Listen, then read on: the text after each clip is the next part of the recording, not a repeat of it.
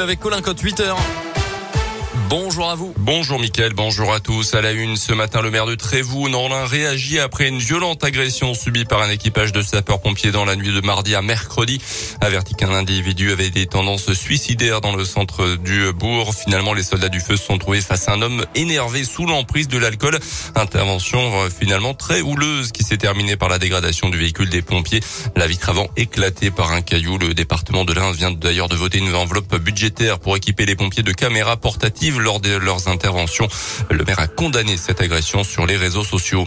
Les voitures radars vont bientôt commencer à flasher en Saône-et-Loire. À partir de la semaine prochaine, quatre véhicules vont signer les axes du département. D'après la préfecture, c'est notamment pour contrôler les itinéraires les plus accidentogènes. La Saône-et-Loire est l'un des départements les plus touchés par les accidents mortels sur la route. Sept personnes ont trouvé la mort au mois de janvier. L'établissement français du sang tire aujourd'hui la sonnette d'alarme. Les stocks n'ont jamais été aussi bas en France. 70 000 poches de globules rouges sont en réserve alors qu'il en faudrait au moins 100 000. Des chiffres qui s'expliquent par ces deux années de crise sanitaire. Certaines collectes dans les entreprises et les universités ont dû être annulées. Et les personnels de l'établissement français du sang ont eux-mêmes été touchés par le Covid et ont dû s'absenter. Euh, pourtant, les besoins pour les patients sont toujours nombreux. Le docteur Brice Poreux est médecin responsable de l'établissement français du sang dans la région pour tous les patients qui ont besoin de transfusions, des transfusions régulières.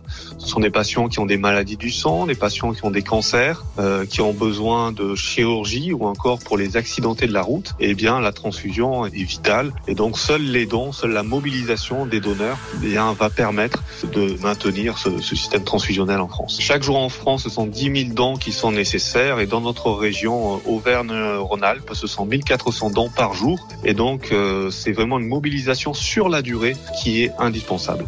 L'établissement français du sang appelle donc à la mobilisation de tous. Pour donner, il faut avoir au moins 18 ans, peser 50 kilos. Le vaccinal n'est pas obligatoire.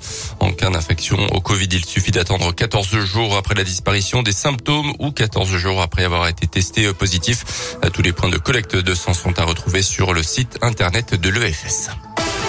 Dans l'actu également, le deuxième jour de l'interrogatoire de Salah Abdeslam au procès des attentats du 13 novembre 2015. Hier, le seul membre encore vivant des commandos terroristes a dit avoir fait marche arrière le soir des attaques et renoncé à faire euh, sauter sa ceinture explosive. Euh, selon lui, il n'a tué personne, blessé personne et ne représenterait pas un danger s'il était en liberté. Le procès doit encore durer plusieurs mois. Un ancien ministre de Nicolas Sarkozy rejoint la majorité présidentielle. Eric Woerth a annoncé hier son ralliement au mouvement d'Emmanuel Macron, toujours pas officiellement candidat à sa succession et ce à moins de deux mois du premier tour de la présidentielle. Selon lui, le chef de l'État est le mieux à même de défendre l'intérêt de la France et des Français. Responsable du budget lorsqu'il est au gouvernement, Eric Woerth annonce se mettre en congé de son parti, les Républicains. On termine avec les sports et le foot. Nice qualifié pour les demi-finales de la Coupe de France après sa victoire 4-1 contre Marseille hier soir. Les Aiglons joueront contre Versailles, un club de National 2 qui a battu Bergerac au tir au but. L'autre demi opposera le vainqueur de Nantes Bastia ce soir à l'AS Monaco. Merci beaucoup Colin Cotte et dans moins de 10 minutes maintenant.